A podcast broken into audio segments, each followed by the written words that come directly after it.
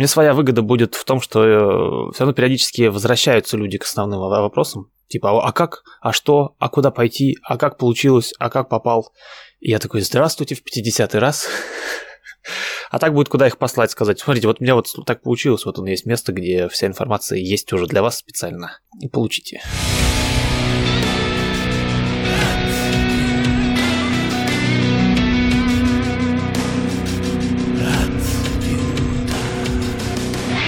Это аудиоверсия интервью для broads.com. Сервиса по поиску дешевых авиабилетов. Нет. Неправильно. Эбродс – это гид по иммиграции, где помогает эмигрировать через образование и работу. По техническим причинам дорожка, где были вопросы корреспондентов ресурса, оказалась непригодна для монтажа, так что придется выкручиваться своими силами. Давайте начнем с первого вопроса. С того, где вы учились, и из какой профессии вы пришли.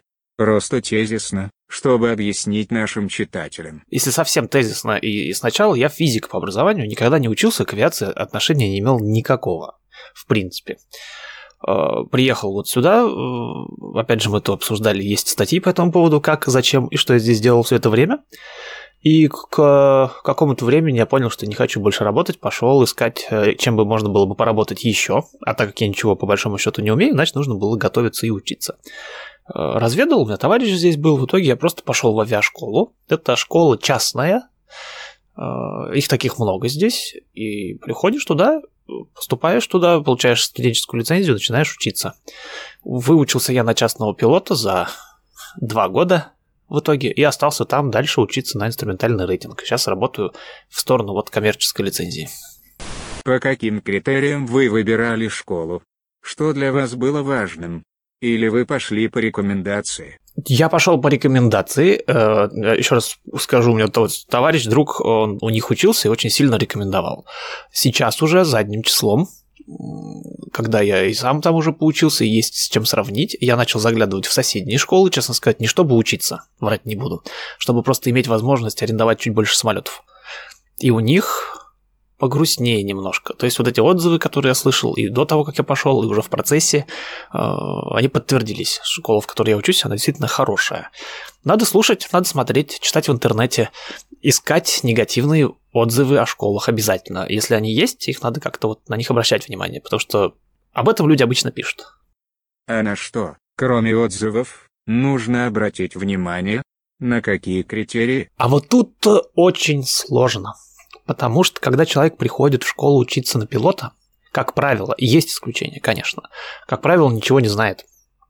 Он э, как чистый лист, белая страница.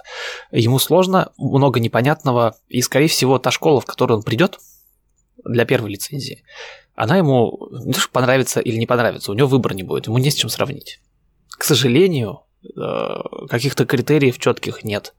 Нужно понимать уже в процессе, когда человек начинает учиться, когда человек получает уже какую-то информацию, опыт, и в процессе ему что-то не нравится. Не нравится отношение, не нравится подход. А, Начнем с общих каких-то вещей. Не нравится, там, не знаю, чуть ли не график, доступность инструкторов. Я специально иду по нарастающей от э, небольших каких-то вещей до более серьезных. Не нравится, например, да, техническое состояние самолетов, кстати. Э, э, в теории, наверное, Хотел сказать, что об этом можно заранее, наверное, подумать, но нет, потому что самолеты 60 какого-нибудь года, они внешне выглядят не очень. То есть это нужно уже таким наметанным глазом смотреть. Ну и в конце концов, уже опять же в процессе, если вдруг возникают ситуации или ощущения, что э, инструктор... Есть два противоположных случая. Либо затягивает э, пытается затянуть, растянуть программу э, на большее количество часов, чтобы это все вышло, и в итоге он чуть больше заработал. И либо наоборот, э, ну как-то вот, не знаю, спускает все это дело на тормозах, особо не заботится. Нужен какой-то вот баланс такой, чтобы он вроде бы и не выпустил, кого попало, но при этом лишнего не, не взял, ни лишнего не не попытался заработать лишних денег. И то же самое относится к школе. Если она начинает что-нибудь впаривать, Я специально использую это слово. Если она пытается что-то дополнительное продать, потому что в большинстве случаев пилоту не нужно практически ничего покупать. А, особенно сегодня, я имею в виду материалов. Все доступно в электронном формате, он может их там на том же Амазоне купить эту книгу, скачать там и так далее. То есть если школа настойчиво продает свои учебные материалы, это может насторожить. Но есть в этом в каждом случае есть момент, потому что, с другой стороны, мне, например, в моей школе тоже продали эту ну, программу. Первый урок, второй урок, такой урок, секой урок. И на тот момент мне, наверное, это было нужно. Потому что я пришел, зеленый, э, ничего не понимаю, а тут чуть ли не по дням расписано, что мне учить. Вот тут куча моментов. Что точно могу сказать? Если после частного пилота некомфортно в школе, надо поискать для следующих шагов, коль скоро они будут, наверное, какие-нибудь другие, посмотреть, что в других местах есть, потому что к тому времени уже будет понятно. Для первой, к сожалению, наверное, только рекомендации, наверное, отзывы, наверное, какое-то вот чье-то мнение стороннее. То есть фиксированной какой-то стоимости нет. Это как в автошколе. Есть стоимость обучения, но нужно набрать летные часы, сдать экзамен. Как происходит сам процесс? Хороший пример с, с автошколой. Э, примерно так и есть. Э, если мы говорим про теоретический курс, э, опять же, есть несколько вариантов. Можно в школе проходить, можно инструктора нанять отдельно себе и ходить с ним и заниматься. Можно, как я делал, я самостоятельно всю теорию прохожу, и, тогда, и сейчас в интернете, например, взять курс, вот он там будет стоить, не знаю, сотни три наверное, долларов за годовой доступ. У всех по-разному, опять же, нужно смотреть эти все школы онлайн. Э, бывают варианты. Я про свой случай хорошо знаю, про другие меньше. Ну, там не должно быть сильно дороже нигде, а то и дешевле. Тут как-то можно предсказать э, стоимость. Если это прямо в школе и очно, и сидеть, они точно знают, сколько это дней, сколько часов и сколько это денег стоит. Если заниматься с инструктором, ну, тут уже в зависимости от того, как быстро доходит информация, наверное. А если же говорить уже про практику, вот тут есть большой такой зазор. С одной стороны, для частного, например, пилота, и там для других лицензий свои нормы, просто для примера приведем частного, нужно налетать 40 часов. 40 часов можно в теории умножить на стоимость летного часа самолета, добавить э, час инструктора. Понятно, что в итоге будет меньше, потому что часть полетов сольные, и инструктору не нужно платить. Ну, если сверху вот оценивать, то это можно перемножить и получить некоторую сумму. Там инструктор, не знаю, 60, 70, 80. Я про Калифорнию сейчас говорю. Есть места, где дешевле. Долларов в час – самолет там, а, в зависимости от того, на чем летать, ну, грубо, я скажу грубо, 100, там, 10, 120, 130 долларов в час летный час, мокрый, это значит, что топливо включено, не нужно отдельно заправлять. И вот это все можно перемножить, получить какую-нибудь там цифру в 10, в 15 тысяч долларов, например. Э, повторюсь, для Калифорнии. Но мы начинаем говорить про меня, и оказывается, что я вместо 40 часов на частного пилота отлетал, дай бог памяти, 180. И цифра, ну, естественно, сильно сместилась, она стала сильно больше. У меня другой случай, у меня были свои соображения, я часть специально это сделал. С другой стороны, там работа, семья и все на свете, приходилось немножко, там и перерывы были. И мы упираемся, с одной стороны, наверное, снизу можно оценить, а с другой стороны, все очень сильно будет зависеть от того, как человек учится, где он учится, как часто летает э, и так далее. Если сесть, упереться и ходить туда как на работу, наверное, можно сделать это быстрее и дешевле. А так, большой вопрос. А как это происходит? Нужно сдать какой-то экзамен, после чего уже выдают лицензию, так? Как человека допускают в авиацию, совершать полеты? Ну, опять же, на примере частного пилота. Мы только что упомянули, что нам нужно налетать 40 часов. Внутри этих 40 часов есть какой-то набор конкретных упражнений, которые тоже нужно выполнить. Там, начиная с того, что нам нужны как минимум 10 посадок в аэропорту, где есть э, башня, есть контроллер, чтобы человек умел общаться с диспетчерами. И заканчивая, например, тем, что там, я сейчас в цифрах буду врать, потому что я сдал уже достаточно давно, там должно быть кросс-кантри это называется. Когда у тебя полет из одного э, аэропорта с посадкой в другом. Не вокруг домашнего вертеться, а вот куда-то. Там должно быть длинное кросс-кантри, могу соврать в цифрах, по-моему, оно должно быть длиннее 150 миль э, в сумме. То есть такое долгое, длинное, серьезное путешествие сольное, причем важно, которое там должно быть. То есть, если я налетал 50, 60, 80 часов, а у меня вот такого полета не было, меня не допустят к экзаменам. То есть нужно выполнить какие-то нормы. Там 3 часа ночных, или 10, по-моему, часов ночных. 3 часа инструментально, когда глаза закрывают, ничего снаружи не видно, нужно вот летать каким-то образом, что по приборам. А, если все эти нормы набраны, они в логбуке записаны, ставим одну галочку.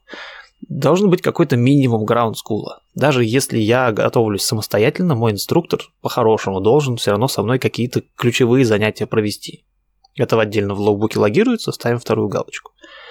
Э, я прохожу теорию. Повторюсь, неважно. В школе, с инструктором, самостоятельно.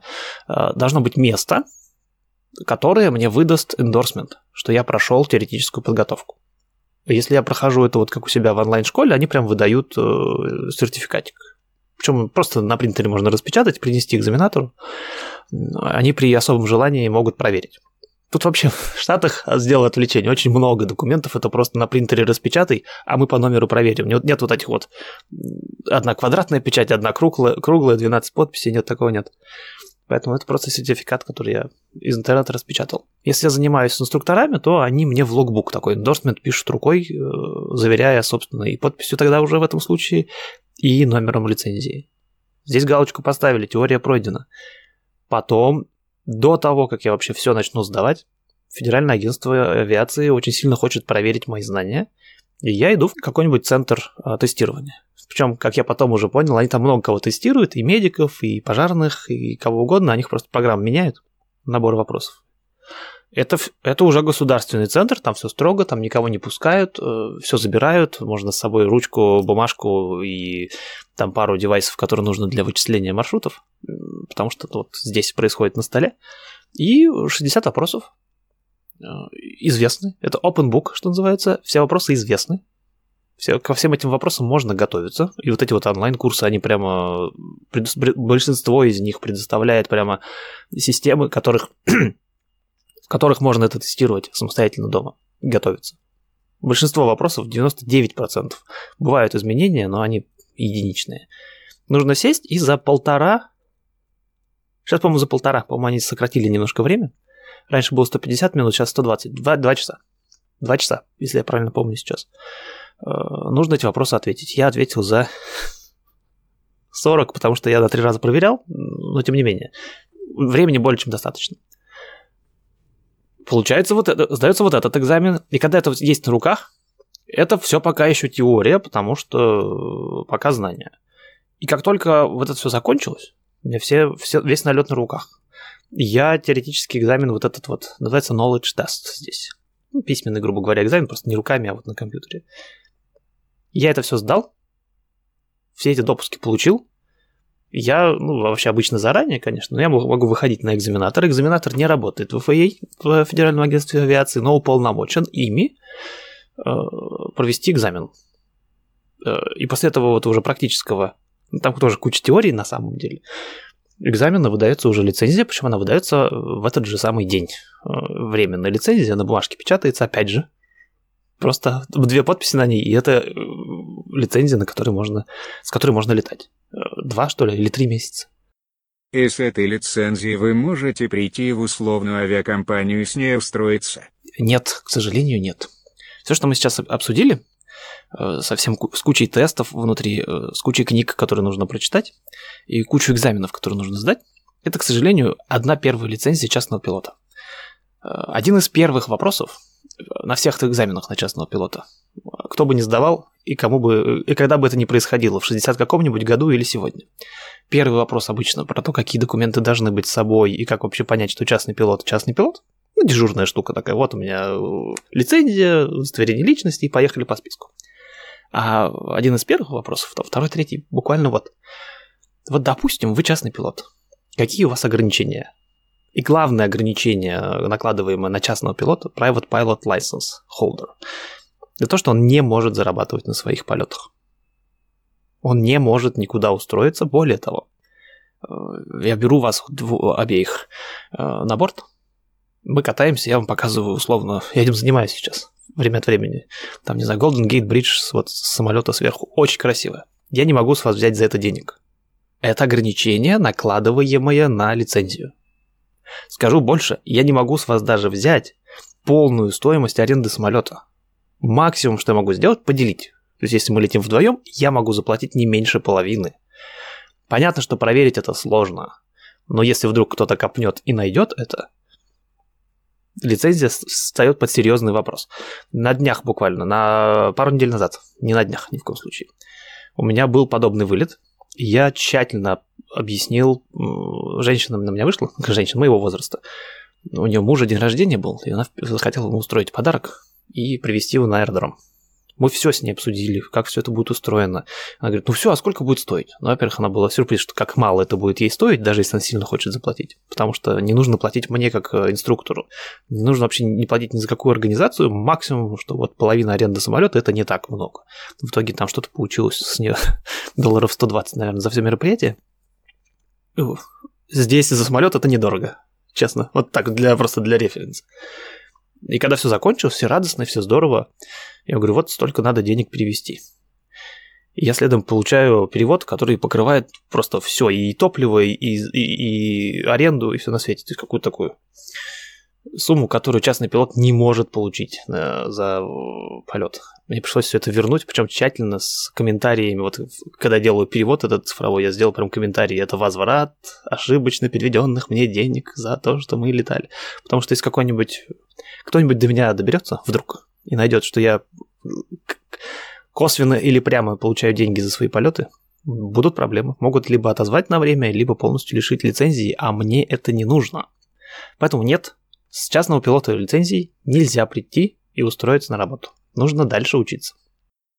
Я правильно понимаю, что это обязательный этап для того, чтобы перейти в коммерческие пилоты. То есть, начать получать деньги можно только в том случае, если сначала получить лицензию частного пилота, так? Да, это матрешка. Это матрешка, потому что когда человек начинает учиться на коммерческую лицензию, считается, что он уже все вот это вот умеет.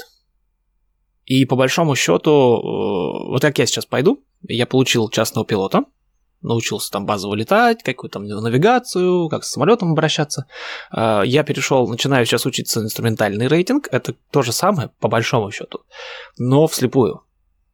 Меня учили летать снаружи, я смотрю, где у меня горизонт, э, визуальные ориентиры, слоя, слои облаков, там, чтобы их избегать, потому что я летаю визуально, я не могу прятаться ни в туман, ни в облака меня научили, а теперь говорят, забудь и летай вслепую, наоборот, смотри в приборы, смотри вниз, смотри на навигационные приборы, рассчитывай там время, слушай диспетчеров. Я налетаю там еще сколько-то времени, там тоже 40 часов, кстати, просто других, другие упражнения должны быть внутри этих 40 часов. И когда я выйду на коммерческую лицензию, в моем случае, не у всех так будет, окажется внезапно, что я это время, необходимое для коммерческой лицензии, дай бог памяти, 250 что ли часов, а мне же здесь все записано. Нет, здесь, здесь нету. Да, да, 250 часов действительно. А, они будут вылетаны уже, потому что у меня уже 200, что, 270. Там нужно будет э, буквально пару специфических для коммерческой лицензии полетов а сделать, отработать несколько специальных маневров, которых нет у частного пилота, я готов сдавать. Ну, там подучить, понятно, теорию специфическую, опять же, для коммерческих. То есть коммерческая лицензия большая, тяжелая, требует много вот э, и времени, и сил, но она частично покрывается уже частным пилотом. Хотя она не включает э, никакие ни материалы, ни, ни навыки, которые в частном пилоте считаются уже приобретенными. Да, это такая вот матрешечка получается. А какая в среднем зарплата пилота в Штатах? Ох, сложно сказать. Э, начинающие пилоты авиалиний, начнем с того конца. Наверное, опять же, если повезет с авиакомпанией, я думаю, устроиться на заветные в Калифорнии э, там 80-100 тысяч долларов можно в год до налогов. Дежурные наши оговорки калифорнийские. В теории, наверное, можно. Возможно, некоторое время придется э, ну, подольше где-то поработать, чуть подрасти там с 70, например, откуда-нибудь. Очевидно, что коммерческий пилот в большинстве случаев не, не всегда будет получать меньше некоторое время. С другой стороны, коммерческий пилот может найти какую-нибудь чартерную компанию, например, какой-нибудь э, условный, я не знаю, ну, Google, там, eBay, еще что-то, какие-то организации, у которых очень много сотрудников, много офисов, у них большой флот, э, там, не знаю, 4 пассажирских джета. Наверное, там можно и больше заработать. Опять же, как коммерческий пилот, вот как он крутанется, так вот он и будет получать. В авиалиниях чуть более фиксировано, и понятно, что если работаешь некоторое время, там будет рост, будет опыт, будет а, там очень много зависит от того, сколько времени человек работал в этой компании и сколько времени он вообще в авиации, в принципе. И да, тогда э, зарплаты, конечно, начнут расти. Только-только коммерческий, ой, коммерческий пилот авиалиний, ну да, в Калифорнии, наверное. Хотя нет, нельзя говорить про Калифорнию здесь. Это же глобальная штука в итоге получается. Ну да, под 100 тысяч долларов в год. А есть какие-то фиксированные критерии, чтобы перейти из джуниора в мидла, затем сеньора, или это субъективные понятия? Ну, там нету такого прям четкого деления, если я правильно понял. Э, там скорее такая непрерывная шкала. То есть, если я только что устроился, только что пришел, я где-то вот внизу списка нахожусь. Я начинаю двигаться вверх э, внутри этой компании. То есть, условно говоря, мы сейчас говорим про синтетический случай. Если я пришел в компанию, в авиакомпанию, отработал там год, а потом, повторюсь, синтетический, все, кто работал дольше, уволились, я самый синьор в этой компании становлюсь автоматически. И, соответственно, я первый буду выбирать отпуск, например, себе. Я буду первый выбирать маршруты, по которым я буду летать. Меня будет чуть удобнее график, потому что я придумываю его себе. И вот это вот все будет происходить. Понятно, что я до туда на самом деле доживу не скоро. А если я только что устроился, я буду где-то вот в последний выбирать и отпуск, и маршруты. Но с другой стороны, э, практика показывает, не моя пока, к сожалению, э, товарищи моих, что даже вот находясь внизу этого списка, seniority, можно э, находить маршруты интересные, потому что они остаются просто. Какие-то непопулярные, какие-то, ну, так получилось, там, заболел кто-нибудь, например. То есть, если есть мобильность какая-то, можно нарабатывать летное время, просто выхватывая вот эти вот полеты из, э, из расписания. Например, почему-то у местных пилотов не очень популярны э, полеты в Канаду и обратно. Может, как-то с, с пересечением границ связано, не знаю. Ну, не не любят. Поэтому вот я знаю случаи, когда пилоты видели такие маршруты, причем не своего базового аэродрома, и летали туда, потому что они доступны. И оно есть. И зарабатывали, потому что все равно у них, у них зарплата, еще один момент серьезный, она зависит от налета в больш, по большей части. Есть какая-то фиксированная часть, но нужно налетать э, время, э, особенно если ты молодой пилот. И тогда эта зарплата будет э, набегать. Сверху она будет ограничена максимум летных часов, которые может человек позволить себе. Коммерческий пилот не может летать больше 8 часов. Не, у него смена не может быть больше 8 часов в сутки. Еще там какие-то есть дополнительные ограничения на время, необходимое для отдыха между командировками. Поэтому, поэтому нельзя заработать все деньги, к сожалению, не получится. А препятствует ли отсутствие гражданства тому, чтобы пойти учиться на пилота и впоследствии стать пилотом авиалиний в Штатах? Препятствует нет. Доп- д- добавляет ли дополнительных э, действий? Да, добавляет. Э, здесь ситуация достаточно простая. Если я просто гражданин и пошел учиться летать, я прихожу в любую школу и, и начинаю учиться летать. Все. Если как я, как в моем случае, э, у меня грин-карт, это резидентство, но не гражданство. Единственный дополнительный шаг, который добавляется ко всему, что мы до этого обсудили, школа, в которую я пришел и сказал, здравствуйте, я буду учиться. Должна быть в курсе, что я к ним пойду, и э, иметь меня в виду. Следом, с информацией о том, что я хочу пойти учиться, и я грин-карт холдер, например, с визой, наверное, примерно такая же ситуация будет. Не пробовал, поэтому врать не буду. И одобрением устным в данном случае от моей школы, что да, мы тебя ждем, я иду в TSA, э, транспортное, а, а, а, управление транспортной безопасности. Это те же самые, та же самая организация, которая здесь в аэропортах пассажиров проверяет, на самом деле. Я прихожу к ним, не ногами, естественно, онлайн, и говорю, здравствуйте, вот это я, вот моя грин-карта, вот школа, которая готова меня принять, я хочу учиться на частного пилота. И они должны это одобрить. В большинстве случаев одобряют. Скорее всего, это какой-то бэкграунд-чек просто, что я не, там не преступник никакой, никакой у меня истории странной нет. Я не буду, не иду учиться в школу, чтобы взять свой самолет и куда-нибудь не туда его, не знаю, уронить, например, или угнать в соседнюю, в соседнюю страну. Они делают бэкграунд-чек, в, школе, в школу делают запрос, действительно ли к вам такой приходил. Они говорят, да, мы готовы его принять. И они выпускают одобрение, присылают, которое действует год, где указано, что я могу учиться на таких-то самолетах. Я указываю. Я не могу, если я это, получил это одобрение на условную Cessna 172, я не могу учиться на пайперах и наоборот. Я должен там все самолеты указать. Такое требование. Я не знаю, чем это вызвано. Видимо, чтобы я не летал на всем подряд. Сложно сказать. И вот с этим уже опрувалом я возвращаюсь в школу, говорю, здрасте. Ну, они, скорее всего, уже к тому времени сами знают. Все электронно теперь, слава богу. Я возвращаюсь в школу и учусь с ними год. Если я за этот год не успеваю это сделать, я получаю его заново. И у меня появляется еще год. И такую операцию нужно провести три раза. Первый раз для частного пилота, как я делал. Второй раз, опять же, в мой случай, э, если я получаю инструментальный рейтинг. И третий раз, э, если я хочу получить рейтинг на multi-engine, на самолет, у которого больше одного двигателя. Для коммерческой лицензии, для лицензии э, ATP, Airline Pilot, этих разрешений уже получать не нужно. На, на CFI, кстати, на лицензию инструктора тоже не нужно. То есть три. Private Pilot, Instrument Rating и Multi-Engine. Такое вот требование. Препятствие ли это? Нет. Стоить это будет, не знаю, долларов 120, что ли. Что-то такая, такая цифра, которую даже не помню на фоне стоимости обучения. А если человек находится за рубежом, то он может поступить в летную школу и позже приехать учиться? Я очень аккуратно отвечу на этот вопрос, потому что я не пробовал и не знаю релевантных случаев. Но чисто по процедуре, как я смотрю, все же онлайн, по большому счету, если я умудрился договориться со школой и говорю, школа, я к вам приеду и буду вас учиться. Вот вам мои документы. Я пришел э, на сайт э, э, TSA, написал, вот школа, вот я, вот документы, разрешите мне учиться. Я приеду и буду учиться. Ничто не мешает TSA этот approval выдать или не выдать. Вопрос в другом, он начинает действовать немедленно и действует год. Если я за этот год приеду в эту самую школу и с этим вопросом к ним приду, они уже, скорее всего, опять же, повторюсь, будут в курсе. Походу нет препятствий патриотам.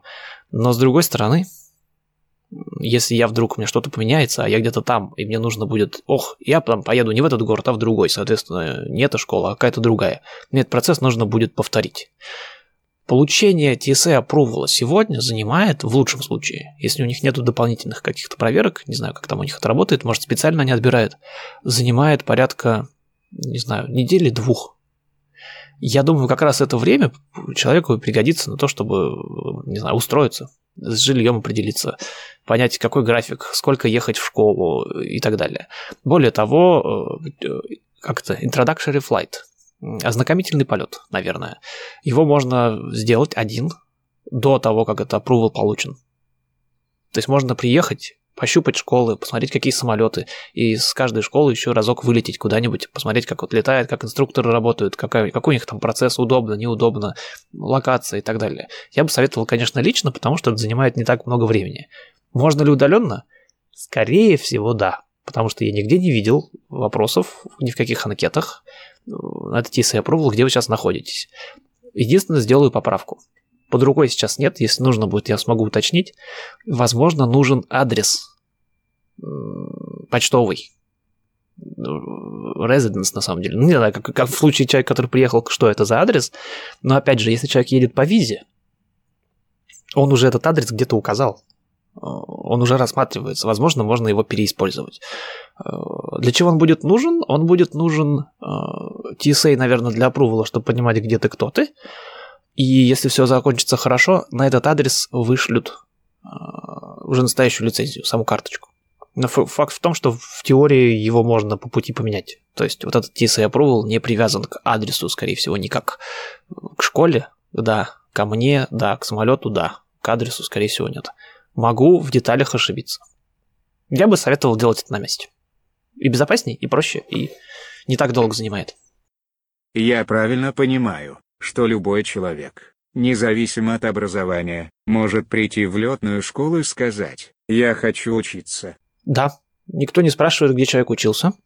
Э, по большому счету, мне как физику, например, было проще учиться, кому-то будет сложнее, потому что ему придется реально объяснять аэродинамику, как там самолет работает, принцип Бернули, еще куча умных всяких слов.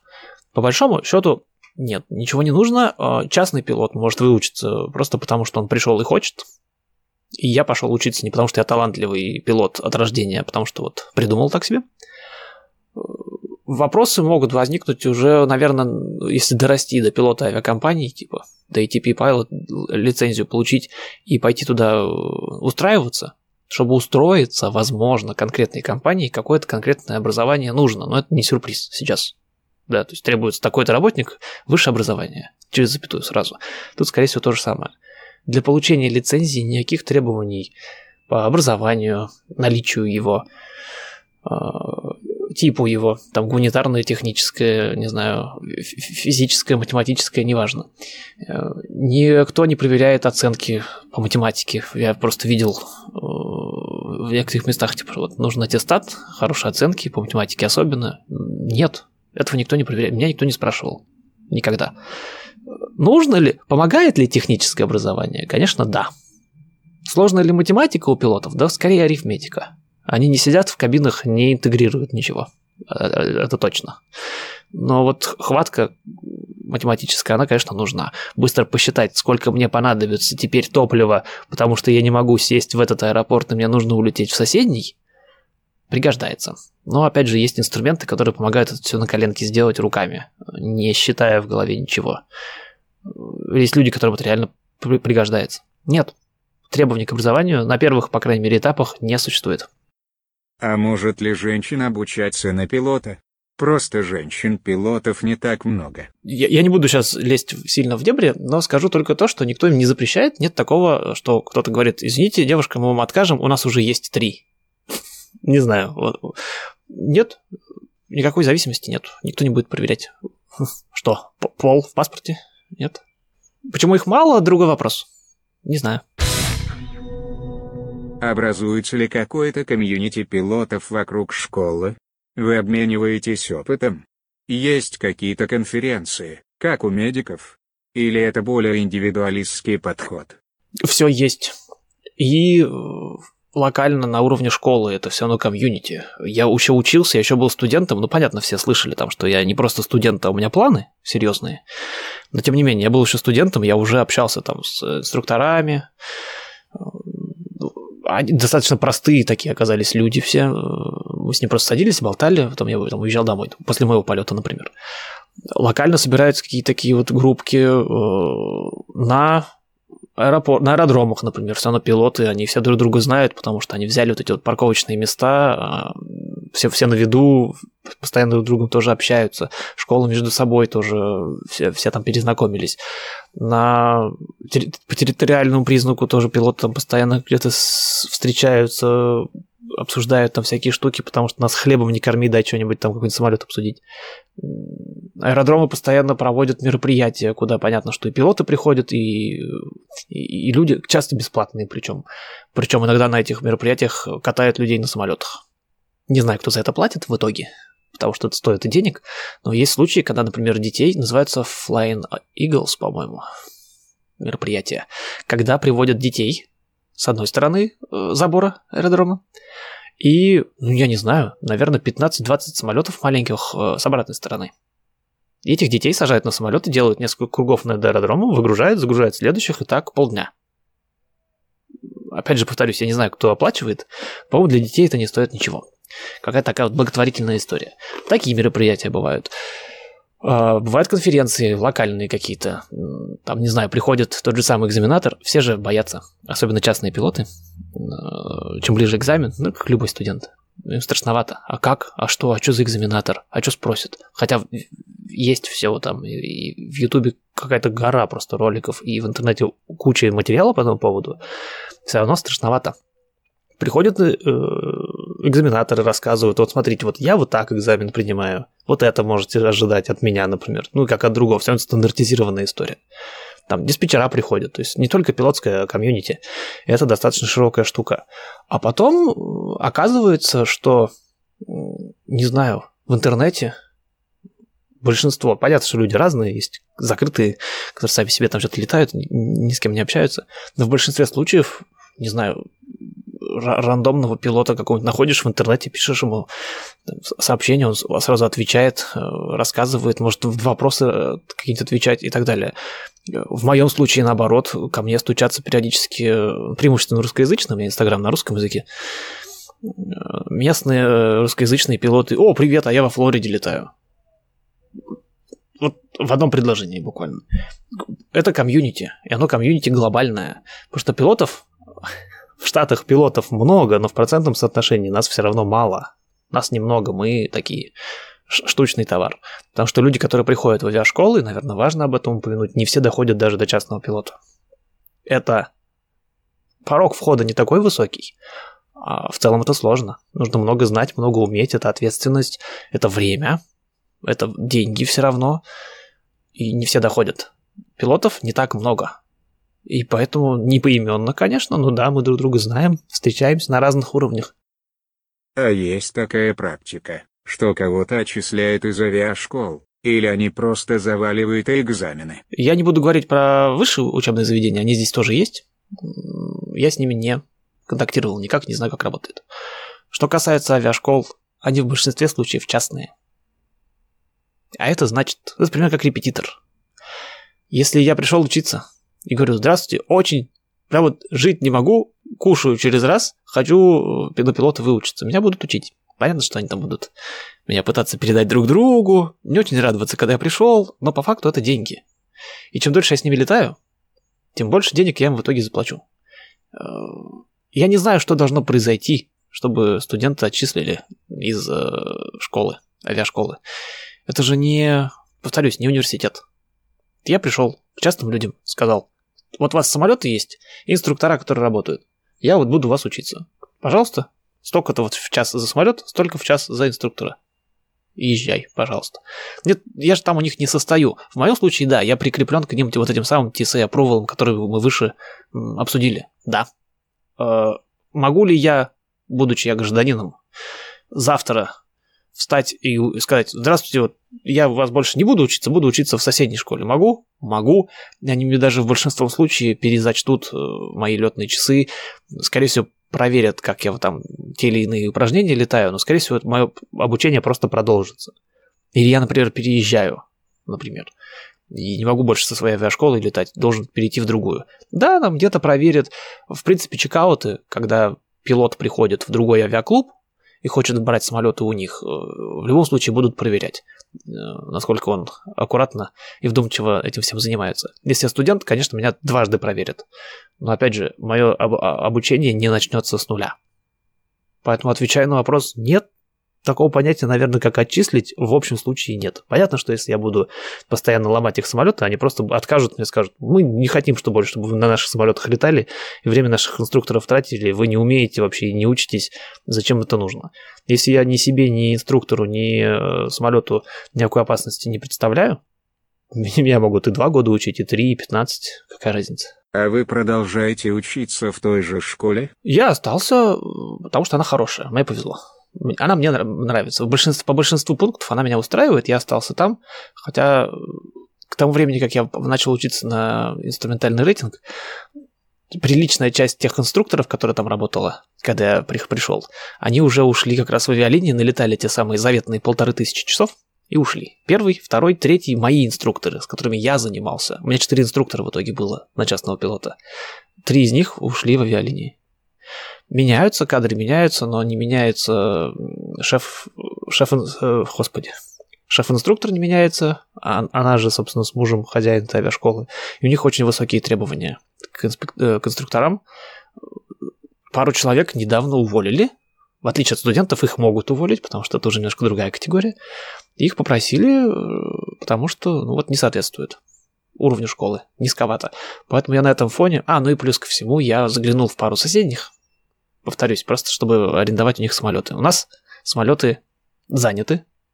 Если я сегодня сейчас встану и захочу пойти вот после этого интервью э, полетать на самолете вдруг, скорее всего, 172-ю Цесну я, наверное, не помню, что там по погоде снаружи, скорее всего, не возьму. Скорее всего, она будет занята. В соседней школе через дорогу. Скорее всего, я найду. И это тоже показатель. Там студенты есть, они летают, их видно, но их гораздо меньше.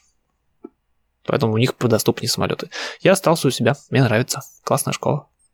Все, кто придет, спросят, куда идти учиться, я посоветую... Сначала я посоветую не учиться в Калифорнии, наверное. Дороговато.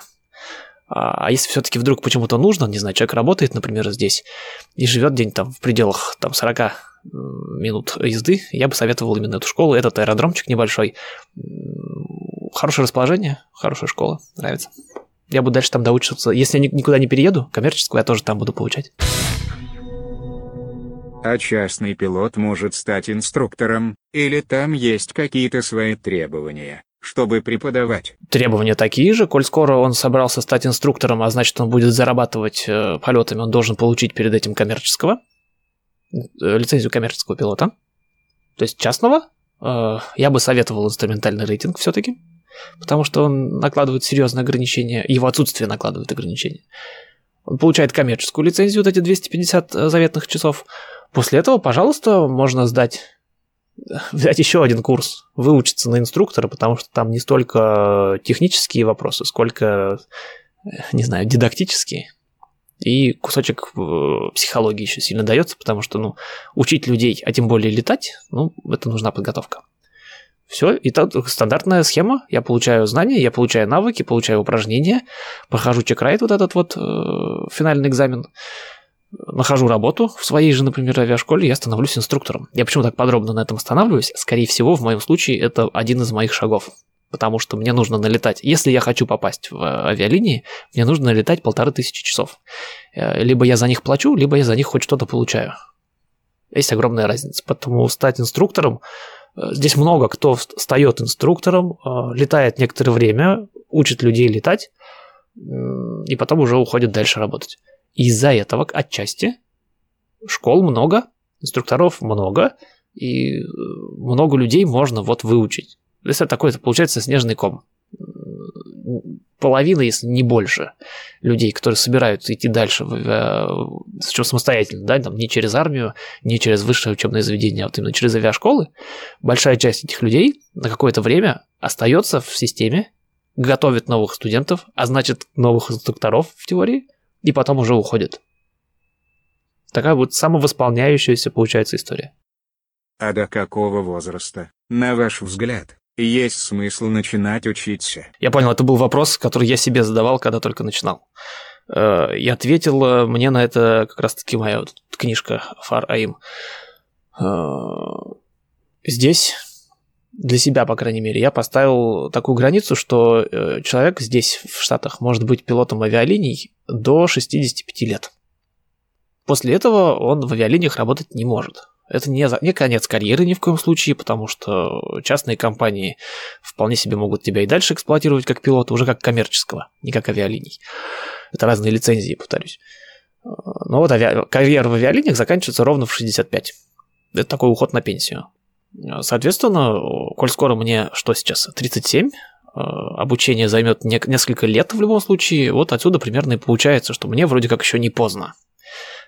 В 55, ну, наверное, уже не такое большое будет окно. Потому что нужно выучиться, нужно поступить, нужно найти авиакомпанию, нужно начать в ней работать. И в 65 все равно hard stop. Ноль вариантов. С другой стороны, если человек не идет в авиалинии, а хочет летать для себя, ограничений по возрасту нет.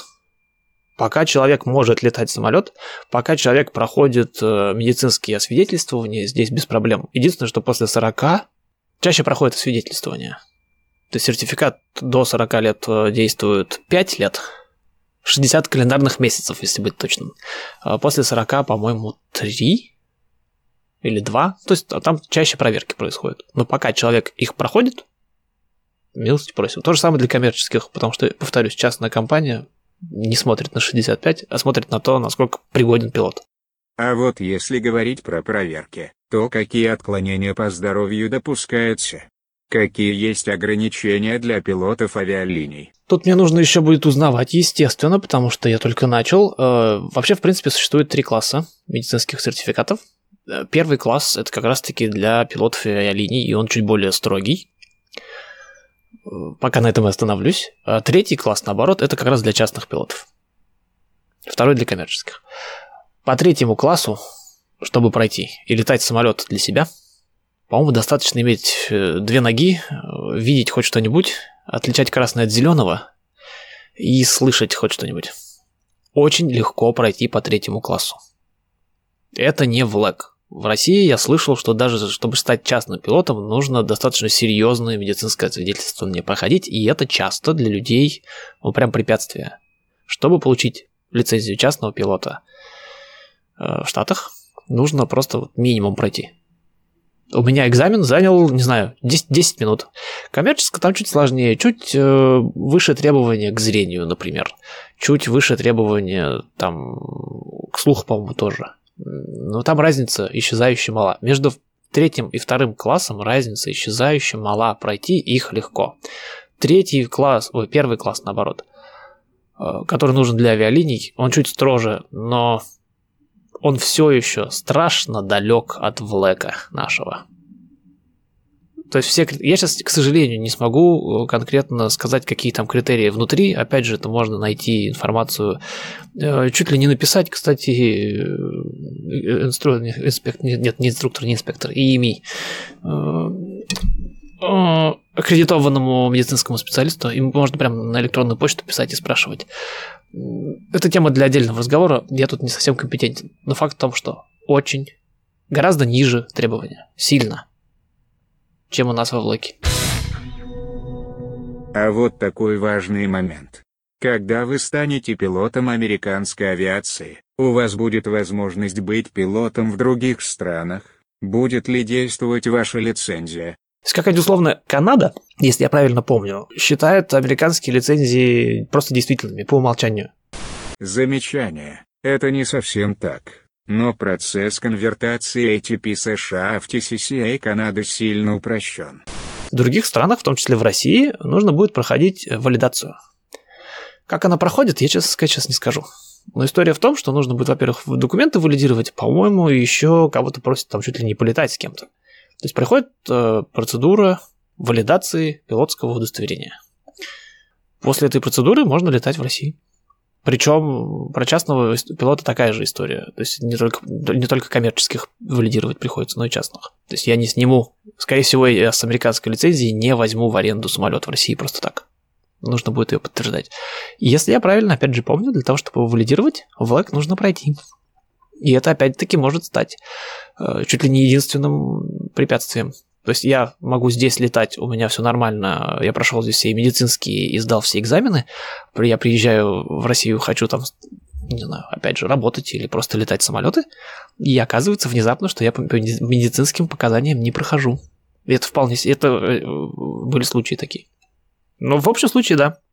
После валидации фактически я получаю лицензию российскую. Наверное, по факту. Может, она не будет материальной, может, это будет какая-то бумажка, которая говорит предъявителю всего верить, что его лицензия американская рабочая, но тем не менее, процедура будет похожа. Какие советы вы бы дали людям, которые рассматривают вариант получения лицензии пилота и построения карьеры? Ну, самый главный, наверное, совет. Нужно понимать, зачем. Нужен план. Без плана э, ничего не получится в этом плане несколько, э, несколько моментов. Во-первых, да, это время, это деньги, и потом будет обидно их просто так потратить. А с другой стороны, мы тоже не раз обсуждали уже, э, и, и здесь в подкасте, здесь я по привычке много где обсуждали уже до этого, а, взрослому человеку сложно учиться. Взрослому человеку для того, чтобы учиться, в отличие от ребенка, которую в школе сказали, привели, сказали, все, учись, потому что надо. Все учатся, ты учись. В большинстве случаев ему достаточно. Ну, надо так надо. Взрослым человеком такой трюк не проходит. Ему нужно понимать. Вот я сижу вечерами, и вместо того, чтобы или параллельно с тем, чтобы там, в стрелялку на компьютере играть или телевизор, там, Netflix условно смотреть, я вот сижу и книги читаю. Человек вроде как понимает, почему он это делает, но ему вот нужна вот эта вот мотивация внутри, обязательно. Иначе не получится. Нужен план, нужно понимание, зачем человек пошел учиться, какие шаги. Я могу получить лицензию частного пилота и остановиться на этом, и просто летать с друзьями и радоваться жизни. Либо я вот хочу в авиалинии, и тогда это далеко, надолго, и нужно э, понимать. И нужно планировать в плане средств. Нужно понимать, я учусь. Это съест очень много денег. Это будет зависеть от того, насколько я буду долго учиться. Если, опять же, на частного, там, не знаю, можно с потолка взять 10-15 тысяч долларов, и это точно. Если я планирую получить хотя бы одну лицензию, то все оторвать и выбросить. Серьезно. И это без учета, я не знаю, жилья, например, э, еды, прочих затрат транспортных и так далее. Если хочу попасть в авиалинии, там уже суммы могут доходить там, если сильно повезет, если жить на аэродроме и очень быстро учиться. Наверное, можно уложиться в 50 тысяч долларов, но я прям не верю в эту цифру. Я бы верил не знаю, в 70-80. Это нужно понимать. Если я э, свой случай буду рассматривать, я работаю. Я, я учусь на пилота, не уходя со своей работы. И она фактически сейчас оплачивает это обучение. Потому что я здесь живу уже достаточно давно, и вот два, там, два с половиной года решил, что вот я вот хочу вот этим всем заниматься. Если я бы приехал, например, по визе, то, видимо, я эти деньги должен иметь с собой зарабатывать, вдруг приехать, особенно в Калифорнию, и начать зарабатывать столько, чтобы можно было здесь жить и учиться на пилота, ну, это надо умудриться сильно. Поэтому единственный совет, нужно понимать, почему я хочу приехать именно в Штаты и получить пилотскую лицензию, что я буду с ней потом делать. Потому что, как мы только что обсудили, лицензии понадобится, чтобы я мог зарабатывать как минимум 2-3. Вот тут, вот это, наверное, самое главное. Если пойти уже более какими-то приземленными вещами, ну, взялся за гуш, не говори, что не дюш, что называется. Будет очень тяжело учиться, особенно первую лицензию получать будет очень тяжело. Нужно сесть, не как я там, когда я уходил там, не знаю, на три месяца в паузу у меня были. Не летал, не учил, вообще ничего не делал. Не собирался бросать, но вот типа все, выгорел. Нужна пауза, до свидания. Человек, который приехал, особенно по визе, на краткий срок, у него этого времени не будет. Нужно быть готовым что будет очень много чего читать, много учить, много сдавать. Постоянные перепроверки какие-то будут появляться и так далее. Вот к этому нужно быть готовым. Наверное, по большому счету все, потому что учиться летать, а особенно летать, это скорее фан, скорее удовольствие. Особенно если все получается. Не получается, там, конечно, более грустно. Мне кажется, это очень интересная история. Спасибо большое. Печатная версия интервью доступна по ссылке в описании к эпизоду, так что вы можете поделиться любой удобной версией. Отдельное спасибо Ebrods.com за то, что проливают свет на такую сложную и интересную тему, как обучение на пилота в Штатах. А теперь по традиции, для тех, кто дослушивает, невидимые титры в конце.